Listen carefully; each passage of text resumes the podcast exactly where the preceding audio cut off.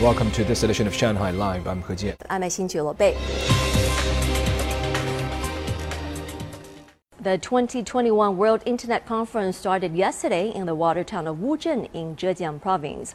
About 2,000 delegates from over 80 countries and regions joined the conference either online or in person, discussing issues including new development trends and global management of cyberspace. Zhang Hong tells us more. Data and cybersecurity are two of the focal points at the conference.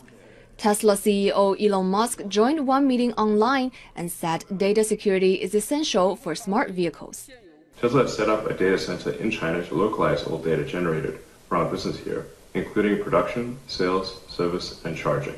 All personally identifiable information is securely stored in China without being transferred overseas. Zhou Hongyi, founder and chairman of Qihoo 360 Technology, said that more work is needed to deal with cybersecurity challenges and companies need a new system to ensure the safety of their data. In the past, cybersecurity companies were like someone selling medicines. Now I want to compare our work to building a hospital for clients. We help them during the whole process, including their operation modes and equipment, so as to enhance their overall capability to deal with security issues. We want to empower our clients, companies, and the government. The World Internet Conference will end tomorrow. The first exhibit, a hydrogen powered race car flown in from Luxembourg for this year's China International Import Expo, cleared customs today due to improved procedures. Once again, Sisi has the story. Click and approve. Shipping order number one just got through customs this morning. A hydrogen energy race car worth 70,000 euros. At previous CIIEs, a company would need to send an employee to customs to fill in the forms. This demonstrates customs approval truly takes just seconds. This wouldn't happen without big data support at Shanghai Customs. 46% of the race cars' tires are recycled.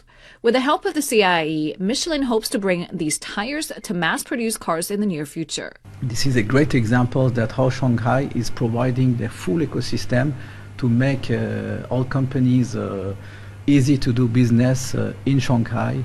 This shipment of goods arrived at 7 p.m. yesterday, and disinfection was done overnight, courtesy of a green channel for CIIE goods. The exhibition will take place from November 5th to 10th at the National Exhibition and Convention Center. The majority of goods will arrive in October. Luxury items, surgical robots, and autonomous loaders will be among the products exhibited. The world's first desert railway loop route was completed today in Xinjiang Uyghur Autonomous Region. The 825 kilometer long railway links Hotan City with Qiang, Ruoqiang County in the Bayingolin Mongol Autonomous Prefecture. Track laying was completed around 11 a.m. A total of 50 million square meters of sod was laid and 13 million seedlings were planted to reduce the risk of sandstorms along the route. The railway is expected to open in June 2022. Five counties in southern Xinjiang and certain towns of the Xinjiang Production and Construction Corps will be connected to the provincial rail network, promoting economic and social development in the region.